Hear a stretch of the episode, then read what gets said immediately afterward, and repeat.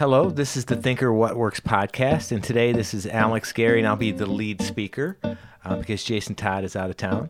Uh, and we we we had Doug Campbell uh, step in as our number two guy. Yay for number two. well, today we're talking with Dan Minnick, who owns a restaurant in downtown Rockford called Octane and uh, they're celebrating its 20th year in Rockford. And we wanted to have Dan in to talk a little bit about how he got the business going and how he's been able to keep it relevant over these years.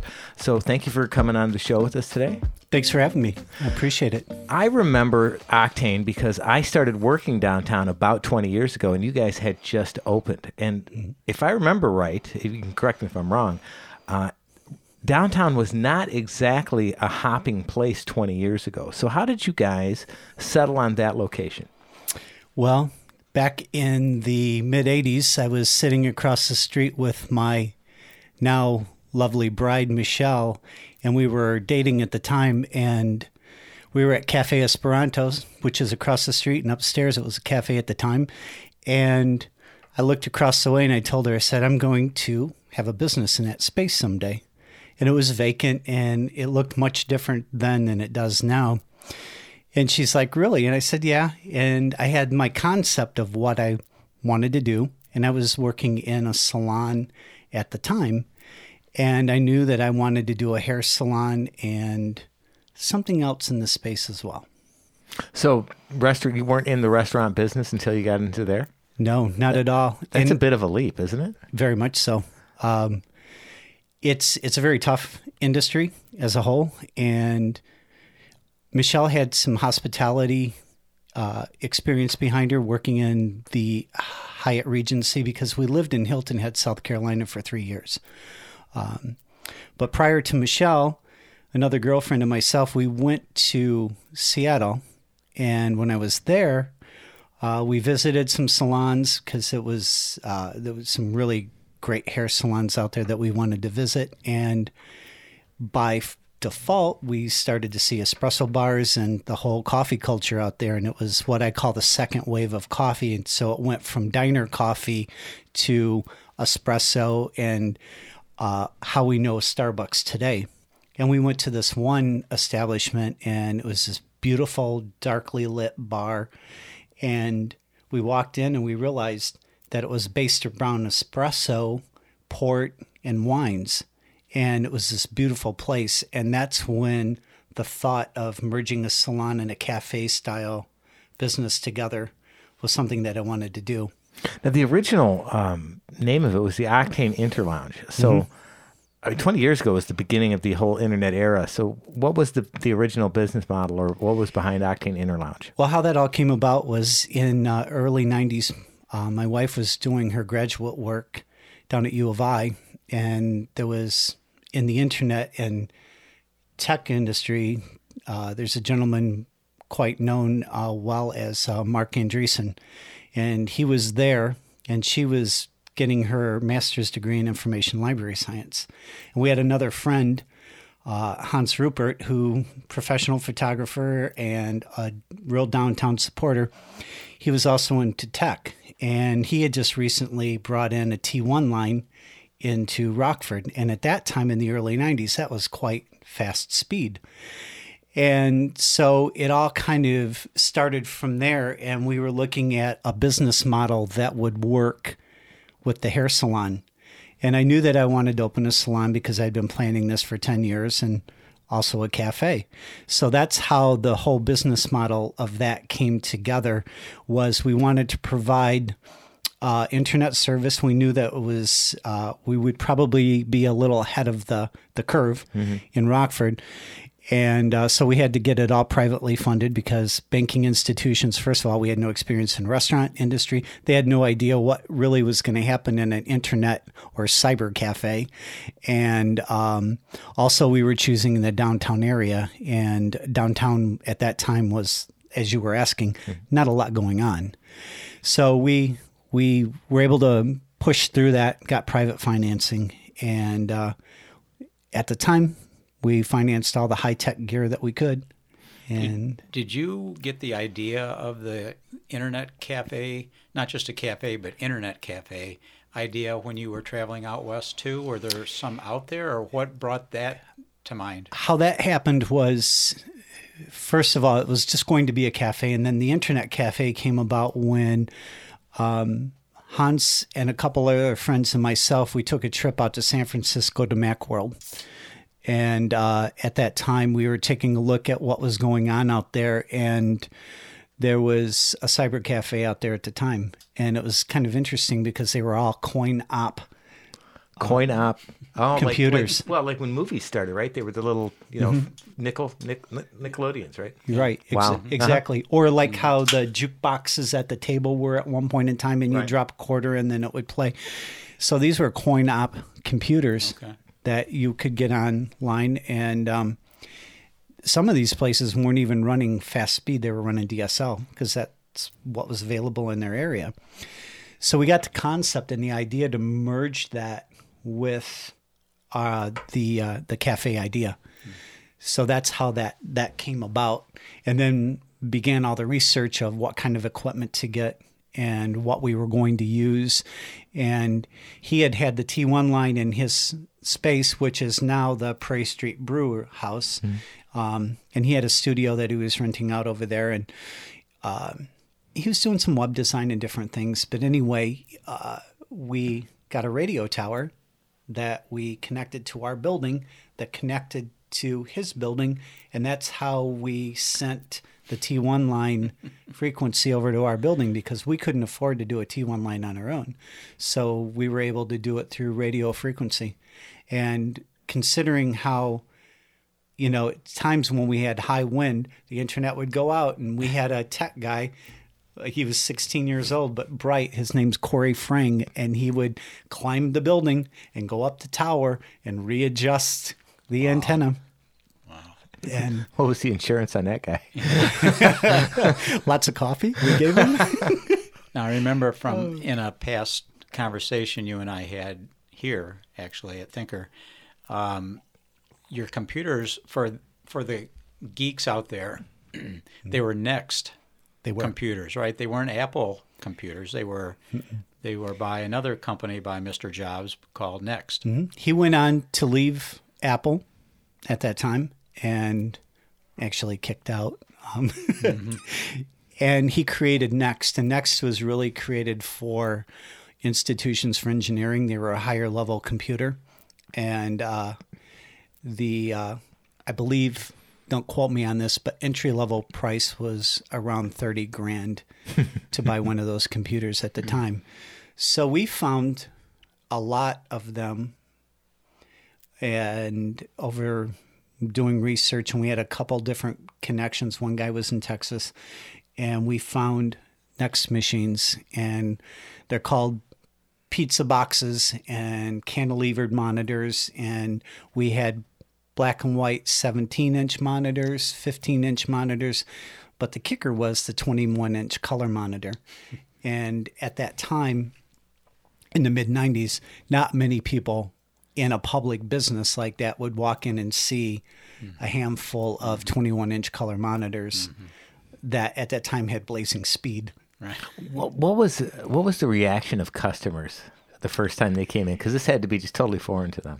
From excited to overwhelmed to I want to be a part of this. How do I get on these computers? And in the beginning, we were charging an hourly rate, kept track of it, and uh, people had you know tabs and we had accounts going and that kind of thing. Um, we did as much advertising as we could afford at the time, but you know there wasn't really social media at the time, so it was you know a little bit of the internet and um, a lot of of word of mouth kind of thing, and being able to get the newspaper to do things on us as well. And uh, I have to say that the uh, uh, Rockford newspaper was very, very kind to us and did a lot of of free promotional advertising for us. And we did advertise in the newspaper as well, but they were really kind because they were embracing some of the new things that were happening, especially in the downtown area, and they were rooted downtown, and it was something new. So we were a great fodder for news and fun things at that time. And then later, Rock River Times also picked up on it as well. And because of what the Rockford Register Star did, Rock River Times is like, well, we're not going to be outdone. So they Mm-hmm. promoted this as well. So that's how we got the word out more that Well, way. let's, let's take a step back because one thing we haven't talked about is the food. I remember a few um, when I used to work at the Rockford Register Star. There was a guy who started a, a restaurant out on Riverside in Perryville called the Varsity Diner. Great concept. Uh, it was going to be kind of like the high school sports hall of fame. Had all these pictures. Had all the, he he paid for all these great plates with names on them, and for six months there was a waiting list to get in there. But he didn't know how to run a restaurant. So after six months, nobody went back. The food was bad. The service was bad. So you went into the restaurant business. You had this great concept, but you still got to make good food. So how did you do that? uh, put my pride aside. Michelle and I did, and we looked to find the best people, and we gave a lot of feedback, but we also gave a lot of freedom to our opening chef, who was Eric Olson, and he had a great background. He was a roommate of mine prior to all of this. He was there when I came up with the concept in the mid '80s. Um, and we were living together at the time. So I trusted him and I knew his creativity and I also knew his ability of cooking. He wasn't formally trained, but he had a great feel for it. And so we went from what would have been a coffee house cafe with sandwiches to desserts to a restaurant. And it was a tapas restaurant. And that was tough marketing because in 97, people in a, as a whole weren't familiar with a tapas style restaurant, small plates. They didn't understand that concept. They wanted to know where the rest of their food was and why we, they were just getting appetizers. Even though we explained to them, and unique thing about our menu was at that time is it was in Spanish and English. We took the time to do it both ways, and it was uh, our dishes were very authentic the tapas thing was short lived as far as just that type and style of menu. So we realized that we had to add some entrees. So we stayed flexible in what we were doing. Um, and with the flexibility, we moved forward to that, and then we added lunch. And so we knew if we were adding lunch, or that we were going to have to move into more of lunchtime food, still with a creativity and a twist. And so what we brought to the table there was some of our favorite dishes that Michelle and I experienced in Hilton Head when we lived there, and uh, we did we explored a lot, read magazines and things about ideas of what we wanted to see in the way of food. How many head chefs have you had over the years? Let's see, um, Eric Olson, and then we had um, Jason Williams came on, and he was there for 13 years, and he pretty much ran the kitchen until about uh, five years ago when Patrick came on, um, and Patrick's been with us since. Uh, with Jason, we had a few uh, assistant chefs under him as well, with some great creative ideas that also were allowed to add uh, spice and flavor to the menu. Because one thing that we really embraced early on was a features board. So we would feature two to three items uh, for the for the the uh, uh, day, uh, and so we'd have our regular menu and then we would have the featured items. And the feature items really gave them more of a creative outlet to do some different things that maybe they were thinking of. And that's where we gave them the opportunity to be able to do that. And that really helped build um, the creativity within our kitchen. And people that would come to the restaurant a lot of times were just eating off of the features menu because they enjoyed that. Was it mainly a business lunch crowd back then? Because, you know, as we've talked about, Rockford wasn't the downtown area wasn't booming like it like it is now. So, was it more of a lunch uh, crowd than casual? We had a good business crowd uh, during the day for lunch, lawyers, such, and employees down here. Rockford newspaper, um, City Hall, because there weren't a lot of choices at the time. Uh, the other side of that is the evening business. We had NAT, New American Theater. So New American Theater fed us a lot. And Coronado was still going at the time. Uh, we still had the symphony. We still had things like that going. And we were really busy. And when NAT closed, we felt that tremendously. That because we got a lot of different types of business from that. We got That was, when about, they that were, was about 11 years ago. Mm-hmm. My, my daughter took a, a summer class at NAT, and then it closed that fall. Mm-hmm. So I, I remember when that happened. And you know, when they would the people would come in to start rehearsing for the play, they came next door. We were so convenient for them. So they would eat, they would have cocktails, they would, you know, afterwards they would kind of relax. They would come in beforehand. Um, and then we had the regular theater goers over there because that was a dedicated group of people that went to NAT. They supported that. And, um, you know, even with the shift from J.R. Sullivan to the other directors of the theater, it still stayed pretty well. And then it reached a point where it, it they just couldn't carry it any longer because of the the issues that they had over there. So you had probably about a, uh, a three or four year stretch there where, because the Metro Center, I think, had kind of tapered off. Coronado was going through their changes. Um, that did it get tough at one point? And It did. Kind of said, you know, maybe this isn't for us anymore. It was lean. Okay. We had those conversations more than once about what do we do? This is this is a challenge and we persevered through it. Uh, we got creative. We tightened up our belts, you know, if you will. And we started to see also a increase in our lunch business. We started to do a little more promotion. Social media was starting to take hold a little bit. We were able to use the internet a little bit more in that respect. Uh, we did email blasts. We did different things like that to help build business back again. But it was lean for a little while there. What goes through your head when when it's lean like that? You've been on your own. You've it's it's not only your business and livelihood, but it really becomes your baby and a, kind of an extension mm-hmm. of the family. Be, especially in your case, because Michelle, your wife, is obviously involved in it as well as you. So,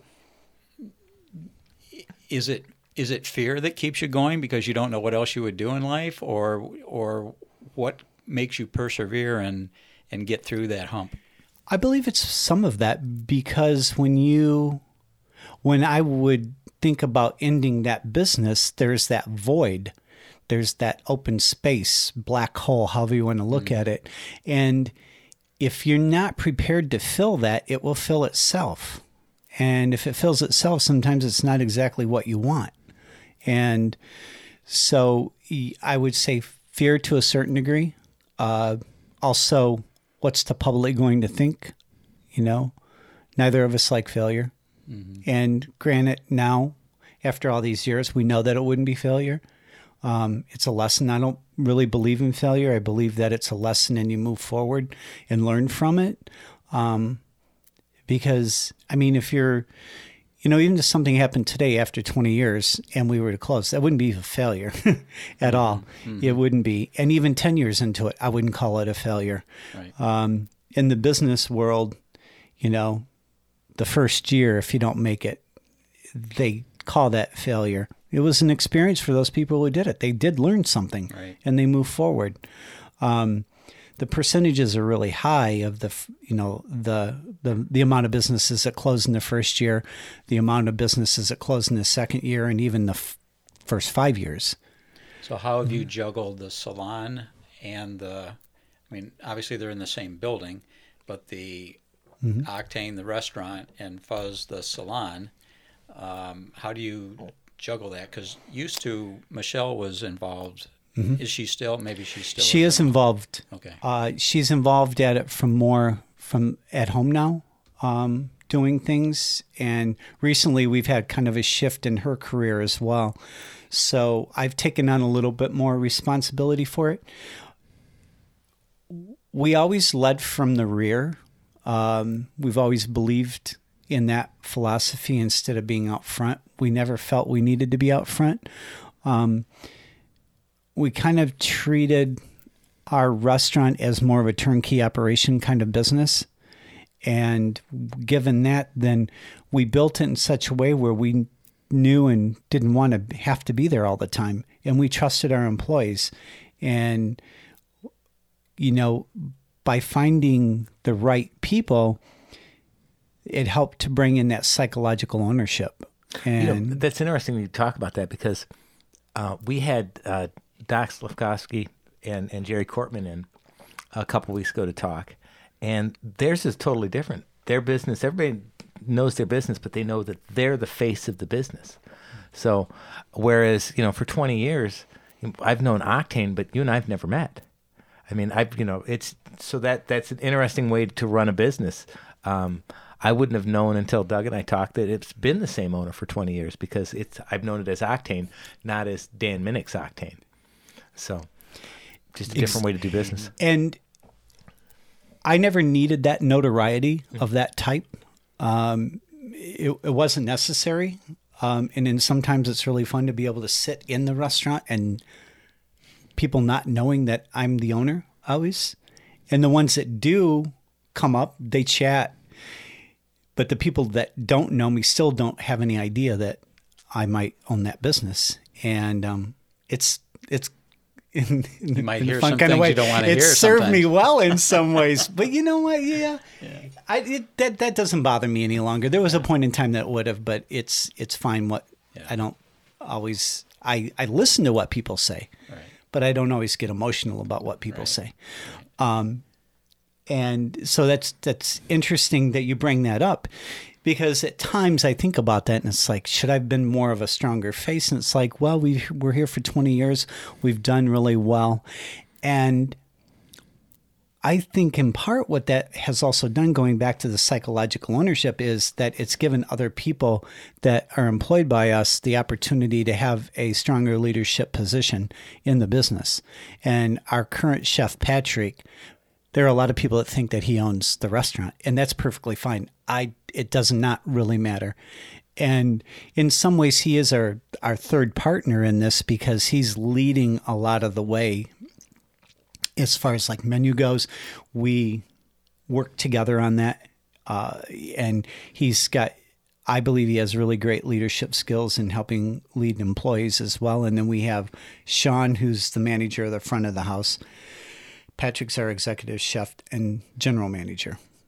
Well, what you're talking about is there was a, a great book by Jim Collins called Built to Last. He also did Good to Great, but then Built to Last talks about businesses that depend so much on um, the leader that when the leader dies or sells, the business doesn't survive. And so he looks at companies that are built to last. I think there was a you know there was a, a restaurateur, the guy who owned Cliffbreakers, and I don't want to say names on on the podcast, but all of his businesses were very tied to him. And so whenever he'd sell or walk away, those businesses wouldn't last very much longer. So you've built something that you could sell tomorrow, and it would it would sail on. As is, as it, it was designed, it could very easily. And um, you mentioned uh, business books and leaders and such, and Simon Sinek is another uh, person that I really like who was a marketing guy, but now he, he goes around and talks to different businesses and so on. And he talks about the difference of a business being infinite versus finite. And uh, it's very interesting. And I had the chat with our chef because he was, he got a little emotional about um, another business in the community. And so we had a chat, and I said, You need to watch this video. And he was familiar with Simon Sinek. And so he watched the video and he completely understood what I was saying about the difference between infinite and finite. And what it is, is how you look at your business. If you're always concerned about what other people are doing, you're having less time focused on your business. And if you stay in your business and focus on continuing what you really do best, you're going to thrive in your community and you don't really have to pay attention to what other people are doing you're aware, but awareness is different than being emotionally involved in what other people are doing. And um, that completely shifted what his perspective was of that. And, you know, there's an old book that we've followed ever since we opened the hair salon, and it was the E Myth and Entrepreneurial Myth. And it's such a great book about the myth that people have when they get into business about how well it's going to go and that's he talks about how you the building a turnkey operation is really a strong suit and really important. And that's the guidance that we used for both of our businesses to do that because every minute that you're either behind the chair in the, salon is a minute that you're not working, that you're working in your business and not working on your business. So in the restaurant, we really learned that and we allow the other people to lead the way so we can work on our business instead of in the business. And there's a difference. And I believe those are some of the things that have really helped us along the way and that we've stuck to it. And we refer to our our business plan for uh, Octane. We make references to it. We revise it. It's it's really an important tool, and um, we look back and say, you know what, we have done this, and we've done this, and this is where we are, and we could be stronger in this area here. We could have a little better growth, mm-hmm. and um, you know, we started out as a, a coffee focused place, and with other coffee places open opening and figuring it out and them coming into the downtown area, we realized that we started to um, lose some of the market share because we were sharing the same amount of people. And so people wanted variety and diversity. So we had to figure out with our business where we were going to go with that. And I think we've adjusted well you know, we're still open early, but it, it's from a different point of view now. We have our regulars that like to come in, but we're not the espresso based coffee business that we were. Uh, one of the things you just talked about reminds me of a conversation I had when Valli Produce came to town. They were in the suburbs, and they came into the old Cub Foods, and, and we called them up, and we had the, you know, the questions of, okay, there's this big grocer in town and there's this big grocer in town and there's this big grocer in town. Are you worried that it's too crowded of a market? And the guy said, We're just going to come in and do our thing and let the chips fall where they may, which I thought was a, a great you know way to, to look at it. If they if you do well at your own business, you'll be fine. Um, one of the things that you, you talked about also about adjusting is over the years you have adjusted the menu several times. Um, there's two ways of going with that, right? We had a restaurant for years called Maria's, and it had, you know, people would go there once a year to eat the same thing. It had the same menu for 50 years, and mm-hmm. it, you know, eventually it didn't make it. And I would call in and order my shrimp Dijon because mm-hmm. that was a special order. So, you know, I, I get exactly what you're saying. And they are one of the restaurants that pop into my mind as being the other side of where we are. And I think what, I'm don't mean to interrupt. I don't know if you no, were finished on your thought. Um, I felt this day and age we had to be progressive in how we did things, and we're in a, a, a time period, and I think probably the last ten years, people want new varieties. They want new things. I've I've seen this. You can see it. It changes very quickly now by comparison. And I think part of that is due to the, you know, first it was the internet, now it's social media, it's all of these things, and things move more quickly now. Mm-hmm. And um, you have to be ready for that.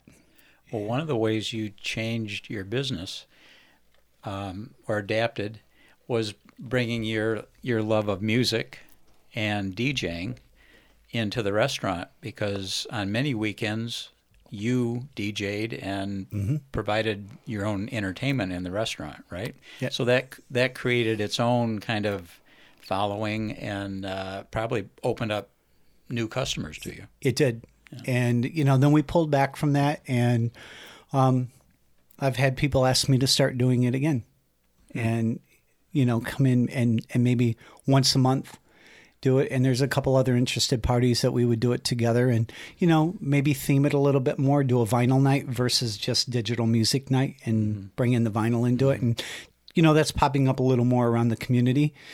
Um, so there's, there's, we're looking at things like that again mm-hmm. as well. You know, unfortunately, Octane wasn't created as an entertainment venue.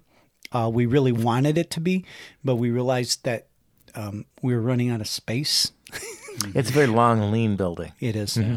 And we had already taken some of the real estate from the salon and, and and cut it off in our original plan because we knew that we wanted more for the restaurant.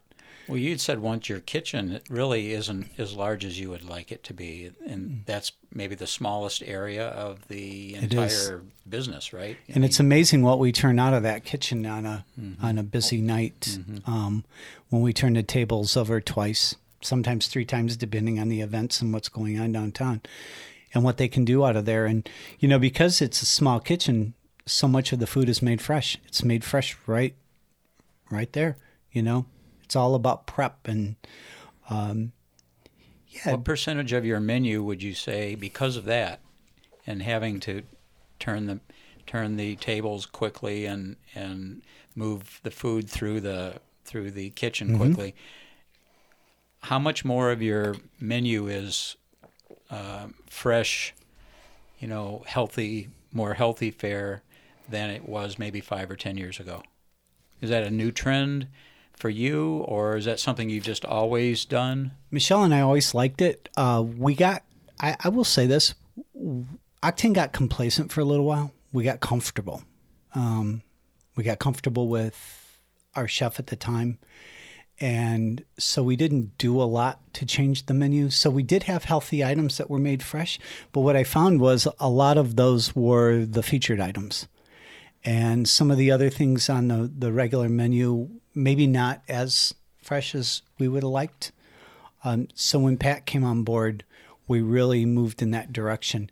Michelle and I have always liked, for lots of years, um farm raised things, uh, organically healthy type foods.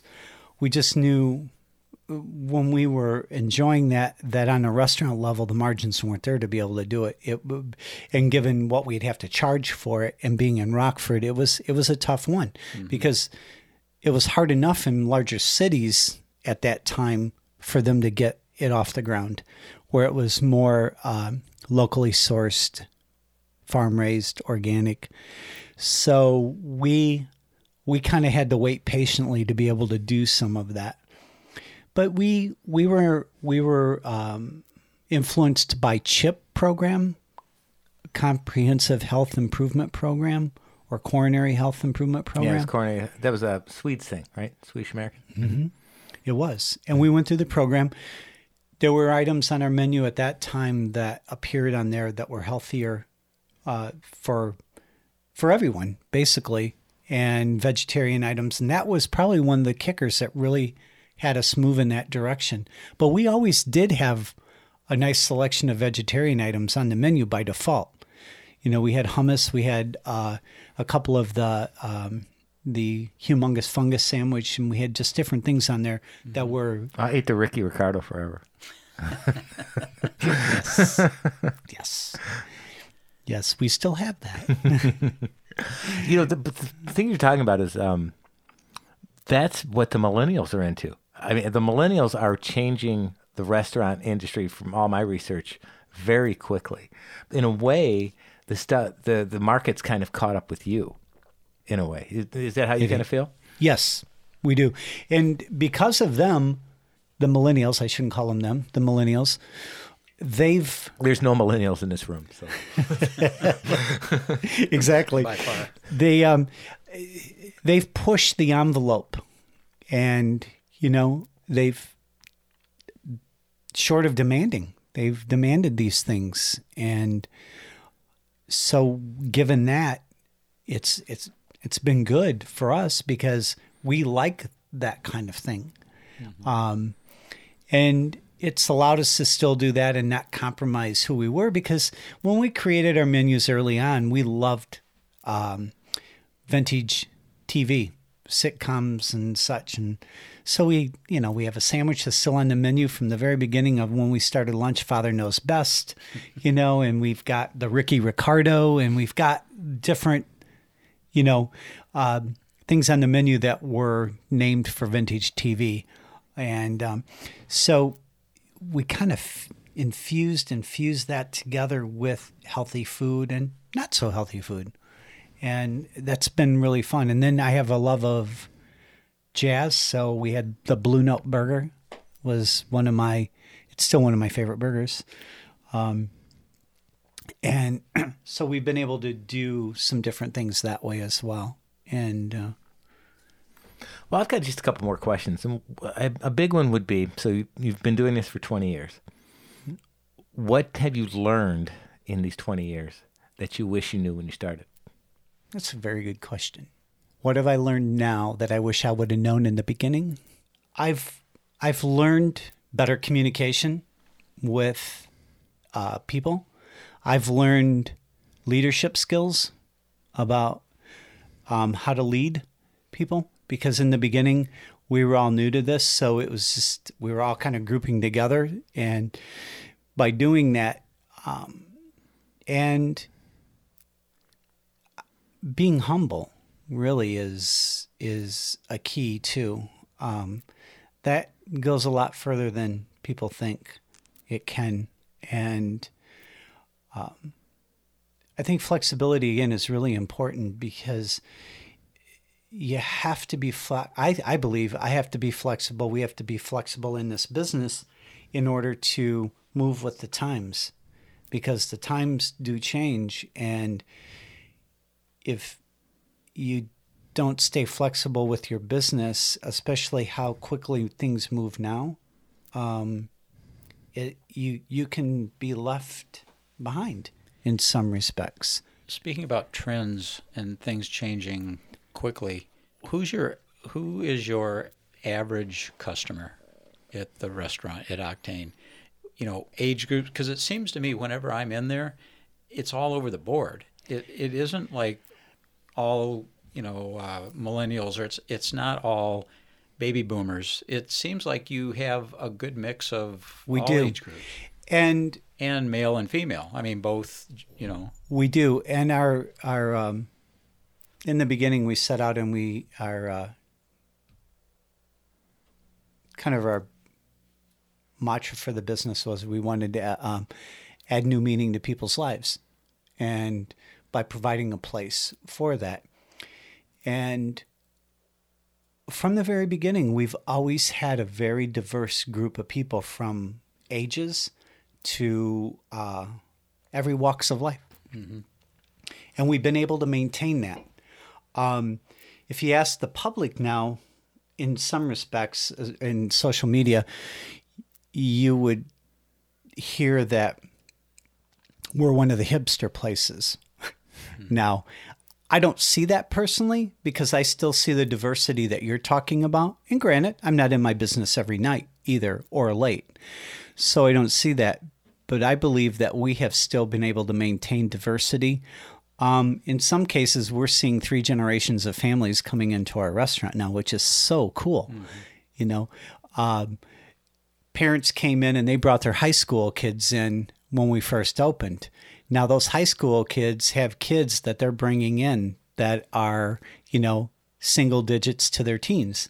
And that is so cool that they're sharing that same blue dew that the kid had, you know, 20 years ago. And um, that's that's really a, a, a fun thing to see. So when we started the business, that was the one thing. I was going to be a tongue in cheek to go back to your question about what we've learned that I probably wouldn't open another restaurant. um, and I say that with, you know, some humor because it's a very difficult business and um, it can be thankless at times. And but it, all of those things that I mentioned prior are what I have learned from this industry and willing to be open to it. So, I think on that note, I think we should wrap it up. Thank you very much, Dan Minnick, for coming in and talking to us. thank you so much for having Dan. me. I appreciate it. This has been a great time.